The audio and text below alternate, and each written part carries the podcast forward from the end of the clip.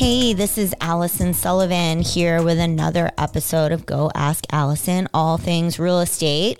Um, so, we're actually recording between Christmas and New Year. Um, so, New Year's 2023, um, end of 2022. So I was thinking about, um, you know, new year, new resolutions, and so on and so forth. And one thing that I've been hearing a lot of, um, which is surprising because we're in a market shift, is all these people have been coming to me recently. And this is kind of a common thing that happens because I have been in real estate for a while. People come to me that they want to get their real estate license or they're considering getting their real estate license. So I'm kind of titling today's episode, So You Want to Get Your Real Estate License, and what that is entailing um, for at least the South Florida or Florida um, real estate license. Uh, and, you know, I have friends over the years who have come to me with this question. Um, and what I will usually do is agree to meet for coffee or something like that, and they can kind of pick my brain about um, what it really takes to get into the business and how um, to create longevity out of it and make it a career. Um, so I'm going to talk a little bit about what I would normally speak to my friends with at this coffee break, because um, I'm sure this is something that there's people out there who haven't even told their spouses yet, but they've got in their head, you know, that real estate thing looks like something I could do, and I'm unhappy in my current career profession, and that looks like something that I'd want to make my new job. Um, so um, here's kind of the first couple basic steps is that you would need to get your license. Um, so to do that, you know what what I did, and this was 20 years ago, and I, I think it's still the same today. Is you need to find a real estate school um, and take the real estate test um, or take the class to start. Uh, when I did it, it wasn't an online offering. Um, I believe you can do it online in the comfort of your own home, in the comfort of your own pajamas now. Um, I actually had to go to a classroom, and I think it was like three nights a week for like a month or something like that, like six to 10 or something.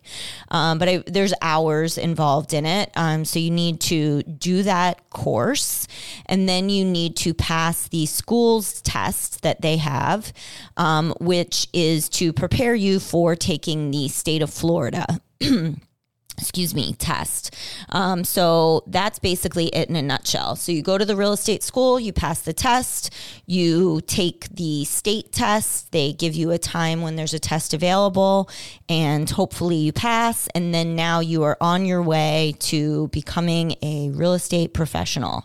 Um, so once you've done all of that, um, which there is some money involved in that, I'm not exactly sure how much um, a real estate course takes these days or the real estate test exam is. Um, but then once you've done all that, then there's another um, financial component. Um, so you need to find a broker. So the license that you get is to be a real estate salesperson.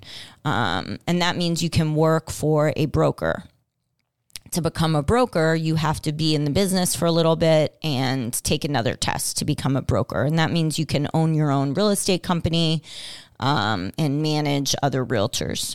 Um, but what I'm talking about today is just to become a real estate salesperson. So once you've passed that test and you got the golden ticket that you have your real estate license, um, now you need to find a broker that you can hang your license under and join the Association of Realtors. Um, there's a National Association of Realtors and there's Florida Association of Realtors. You need to join the board.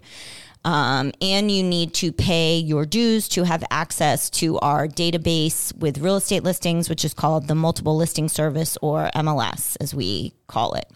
Um, so that costs, I would say, probably couple thousand dollars, I think, maybe one to two.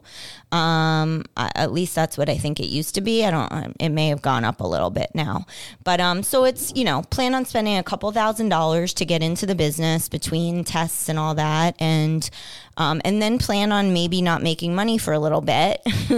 and your broker may have some fees to join the office. Um, there may be like training fees, um, desk fees, monthly fees. I'm not sure. Um, it kind of just depends. I, I think the broker that you um, pick, you should maybe interview a few or, or, maybe even more than a few and see someone that you think would offer you, um, you know, the best kind of guidance because this is one of those jobs where the class and the test don't really prepare you for um, what you need to do to really actually make money. So once you find a broker, that broker hopefully will be a guide for you and give you some training and some kind of guidance on how to actually make money in the business. Um, you really have to climb a ladder that is not like a regular ladder. It's like a, if you could imagine, like a ladder of thorns that every time you go up a step, your fingers bleed and they're pouring like hot lava on your face while you're climbing up. It's a difficult ladder to climb. You know, other careers, I think um, aren't as easy to get a license. Um, like well, real estate is not brain surgery, but like a surgeon, for example, like goes to medical school, shadows under somebody, does like an internship type of thing, and then when they're finally out in the field, like ready to perform brain surgery, like they really know what they're doing and they've got a job and it's all set up for them. Um, and now I'm, not, I'm definitely not comparing the world of real estate to brain surgery by any means, but this is one of those jobs where you get your license and all your certifications and everything, and then you're just kind of flung out into the world, like figure it out, you know? Um, and that's, you know, one of the many problems of real estate, I think. But, um, so yeah, so now this is the question, the burning question that I think everybody has um, is what happens now. So you found the broker, you liked this person, they seemed like they were going to offer you the best support. You're in the office. Now, what do you do next? Um, so I mean, and there's a bunch of things, and there's a and everybody's different. Um, I don't know if you've taken a look around at all your friends. Not everybody's likable. Not everybody can walk in a room and kind of own it. Not everybody has confidence. Not everybody's an extrovert. Um, some people are introverts, and you know, there's some very successful realtors who are major introverts. So that's kind of interesting. So it's everybody has kind of their own path that works for them. Um, you know, I I worked with a mentor um, when I was new to the business, uh, and we had like a deal where they would kind of mentor me through my first few deals, and I would compensate them commission, you know, out of my first couple deals for helping me with those.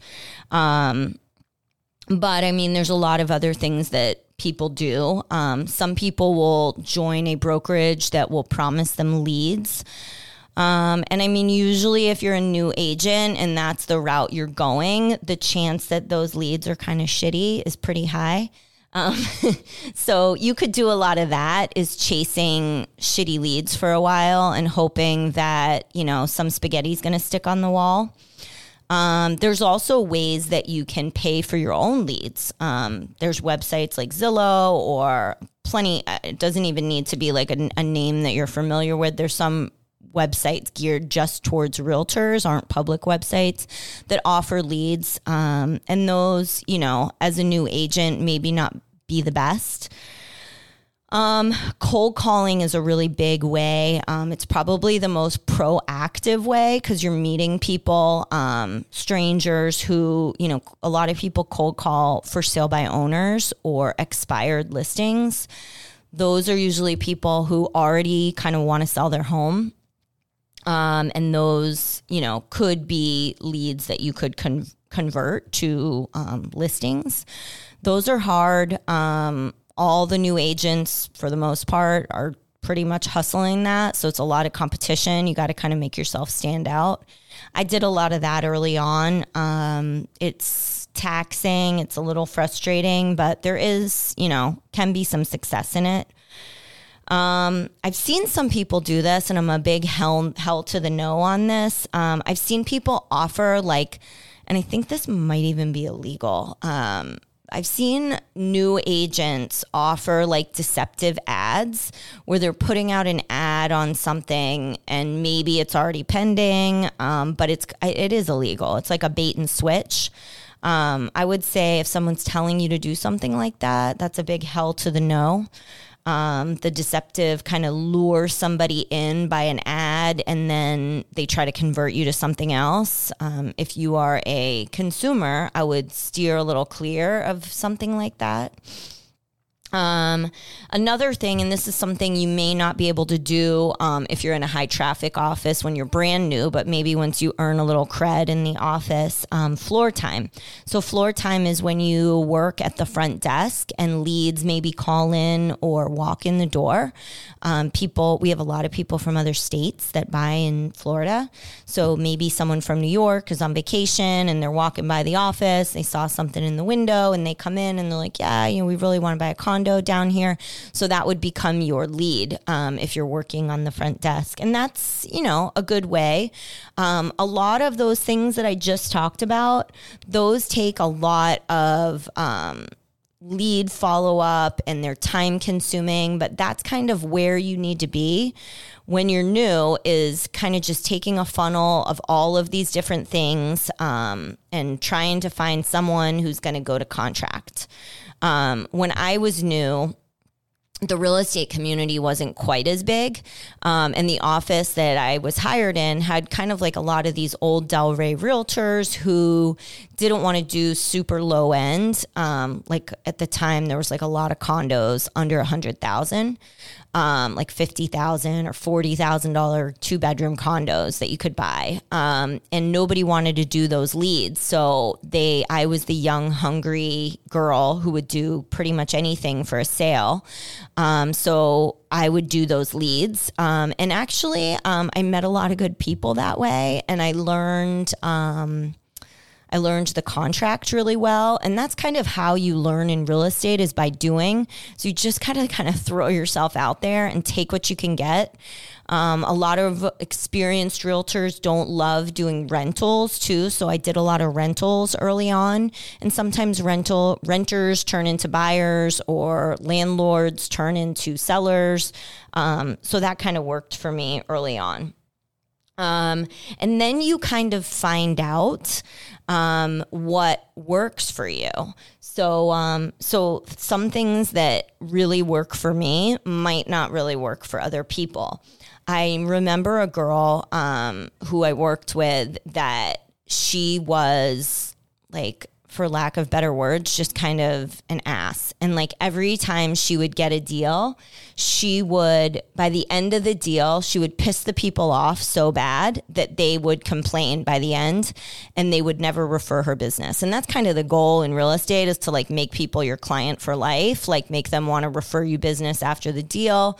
Um, and then kind of keep them as like your, you know, I, I talk about sphere of influence. That's kind of like your sphere of influence is your past clients, people who had a good experience with you, and they'll refer you to new people. So she had like the worst sphere of influence because she was just an idiot, just, you know, not likable and she would she was a good saleswoman so she could get people to do business with her but then after the fact they were like we never want to see her again. Like we've you know we're done. So she was good at meeting new strangers and getting them to go to contract. So she was really good on the phone. Like she was a great cold caller. She was good on floor. She could convert a lead and get them to contract. But then once it was like contract to closing they would never want to speak to her again. So, like for her, um, working her past clients was never really even something that she could do. I don't even know if she's still in the business. I need to look um, because that's a tough way to that's a tough way to make it. But that just goes to show you like there's something for everyone. Um, I've done really good on sphere of influence, which is past clients um, nurturing, and I've done really good with farming, which is farming is establishing a territory that you want to do business in and marketing yourself in those areas, either online, through direct mail marketing, through maybe magazine or newspaper. Um, and something else that I don't often talk about, um, maybe we should do an episode on this, um, is branding. I've done uh, kind of, I think, a good job of branding myself. And actually, this podcast was something that we added um, about a year ago to kind of further um, like get my brand's reach out there. Um, I follow some realtors on their podcasts, and I've always thought, like, wow, I like this person so much more now that I have heard a little bit about their story or their experience. Um, so that's kind of just another way. I mean, you can brand yourself in postcards and magazines, but that's your face with listings or whatever it is, you know, to like really get to know someone really hear their story. Um, I think the podcast was kind of a good avenue um, to kind of further reach out to my branding. Um, I think the broker that you pick too, um, that's the person that's going to have your back.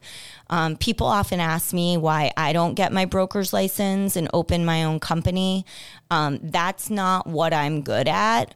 Um, and that's a very tough job. Um, realtors, I know I just talked about one person who was kind of a little bit of an idiot, but there's a lot of realtors who are difficult. Um, realtors are tough, tough to get along with sometimes. Um, and to manage a whole group of realtors is a task that I just don't really care to ever have. Um, um, and like the liability that goes along with it too. I mean, to not only like be a circus leader to a whole group of realtors and try to keep them happy and um, productive and help them build their business, but then also carry like errors and omissions insurance and hope that they're out there not breaking any laws or doing anything fraudulent or I mean, there's so much to know in real estate. So, you know, we we do have continuing ed. I mentioned getting the test and, you know, getting your real estate license. Every two years, we have to do some continuing ed um, to keep our license active. But there's so many rules and laws that we need, and they're changing all the time too. So it's important also to align yourself with a broker that will keep you on the up and up um, of the laws and ethics rules and all that good stuff. Um, and then just, you know, there's so much that like we're talking about staying out of trouble, um, you know, with ethics and laws and all of that. So you got to watch out for that. You got to spend money on advertising and marketing and then kind of keep it going, um, which is the thing where I think a lot of realtors fail so I talked about like, so you want to get your license and what you need to do first. But then once you start making a little bit of money, then it's a whole nother um, dynamic of to keep it coming. Um, a lot of realtors fall into, they get a little quick wave of sales and they have some closings and they have some commissions coming up and then they're spending money because it's coming in. And then the next thing you know, they hit a plateau and their business flattens out and they weren't, you know, like kind of pumping that water pump and keeping the business going. So you got to just keep it, you got to be consistent with your marketing and advertising. So you got to spend some money. Um, and then you got to keep in touch with people and, um, you know, keep nurturing those relationships. Um, so, yeah, so that's kind of in a nutshell um, what it takes. Um, I, I and then kind of the last thing I'll say is that just when you think you have it all figured out, the market shifts. So so you could learn how to be a successful realtor in one market and it will work brilliantly for you for maybe 2 to 3 years or however long that market lasts and then the market will change and then you need to literally pivot and quickly um, change your strategies, change what you're doing, um, change where you're investing your money um, in your brand and all that good stuff. Um, to just kind of keep it going because it's it's a challenge. Um, right now, we just experienced a little bit of a shift in South Florida, and I think nationally um, over the last half of 2022. And I see there's a lot of people who got into the business and rode this very successful ride um, that are struggling right now and that are very concerned about um, 2023. So, um, which is why I'm a little surprised that so many people are reaching out about getting into the business because I think it's going to be a little bit of a rocky ride. Um, but if you've been through this before, it's not something that can't be done. Um, it's just something that you kind of got to take a step back, um, look in the mirror, kind of figure out what your new strategy is going to be, and then kind of just run with it. Um, so that in a nutshell um, is real estate 101. Um, if you have any questions or are curious about getting your license and want to reach out to me, um, the best way I always say to reach out with me to me is on Instagram. Um, I'm Allyson Sullivan Realtor. Um, that's with two L's and a Y. Um, and definitely like and subscribe to my podcast if you're not already doing that. There's always a lot of good information here. And um, thank you for listening. And that's going to wrap it up for today. Um, I'll be back in a couple weeks. Can't wait to be with you. Bye.